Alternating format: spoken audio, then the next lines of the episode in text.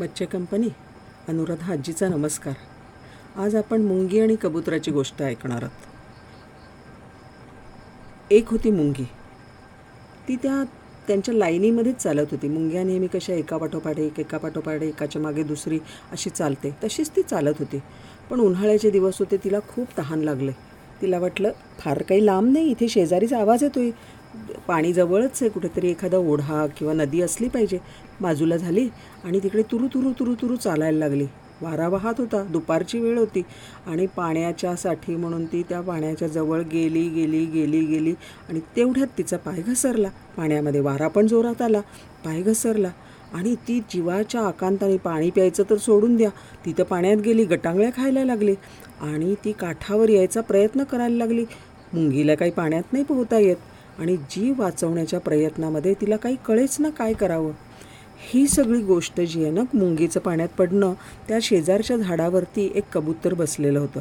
त्याने ती पाहिली आणि त्यांनी पटकन मदतीसाठी म्हणून त्यांनी एक पान घेतलं आणि त्या मुंगीच्या जवळ नेऊन टाकलं.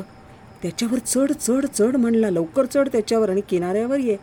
मुंगीनी पटकन त्या पानावरती चढली आणि बोटीसारखं ते पान तिने वापरलं आणि किनाऱ्यावर आली.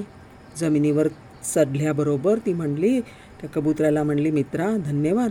तू आज माझा किती मदत केलीस? माझा जीव वाचवलास बरं का?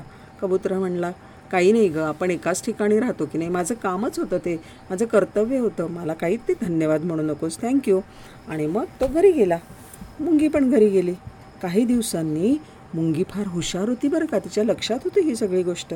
मुंगी असंच तिच्या कामासाठी म्हणून परत चाललेली होती तिच्या पाठीवर होतं ओझं आणि चालली होती. जाता जाता जाता तिच्या समोर अचानक दोन पाय आले. ती म्हणली हे काय आहे बरं? म्हणून वरती बघितलं तर एक माणूस होता आणि नुसता माणूस नव्हता तर तो शिकारी होता. त्याच्याजवळ बंदूक होती. आणि त्यांनी बंदूक रोखली होती कोणावर रोखली आहे म्हणून त्यांनी असं मान वरती करून बघितली. तर काय ती बंदूक जी होती ती त्या आपल्या मित्र कबुतरावरती तिने ल रोखलेली होती. कबूतर तो मारणार होता. ते पाहिल्याबरोबर मुंगीनी कडकडून वरती चढली आणि त्याच्या पायाला कडकडून चावा घेतला. वेदना भयंकर झाल्या त्याला आणि त्याने पाय झाडला. आई आई ग तो किंचाळला. त्याचे हात हल्ले आणि हात हल्ल्याबरोबर त्याचा नेम चुकला. कबुतराला लगेच त्याचा आवाज आला. आई आई ग म्हणलेला आवाज आला. त्याचा नेम चुकला गडबड झाली आणि लागलीच कबूतर जे ते तिकडून पळून गेलं. कबुतराचा सुद्धा जीव गे जीव वाचला. हे बघितल्यावर कबूतर म्हणला मुंगीताई तू माझा जीव वाचवलास. गोष्ट इथे संपली. पण ह्याच्यातनं आपल्याला दोन चार गोष्टी फार महत्त्वाच्या कळतात बरं का. एक म्हणजे असं की दुसऱ्या कोणालाही कधी कमी नाही लेखायचं. की मुंगी लहान होती ती काय मला मदत करणार असं कबूतर म्हणलं नाही आणि मुंगीनी पण त्याला मदत केली. आपल्याला कोणत्याही वेळेला कोणीही मदत करू शकतं. बरं का? दुसरी गोष्ट अशी की मुंगी गेली नदी किनाऱ्यावर आणि आजूबाजूला तिने लक्षच दिलं नाही. वारा येतो आहे पा पाणी आपण दगडावर चढलो आहे दगड हलू शकतो आपण पडू शकतो कुत्रा ये काहीही होऊ शकतं. ते न बघताना ती पाण्यासाठी गेली आणि पाण्यात पडली.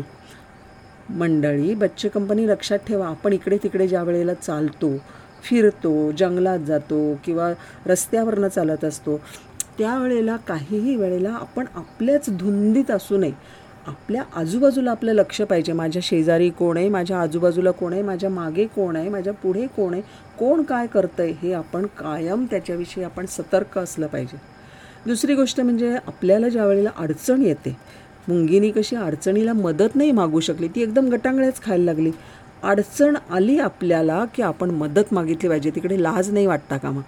तिने मदत मागितली नाही तरीसुद्धा त्या कबुतराने त्याला मदत केली तो त्याचा चांगुलपणा. पण प्रत्येक वेळेला असं होत नाही बरं का.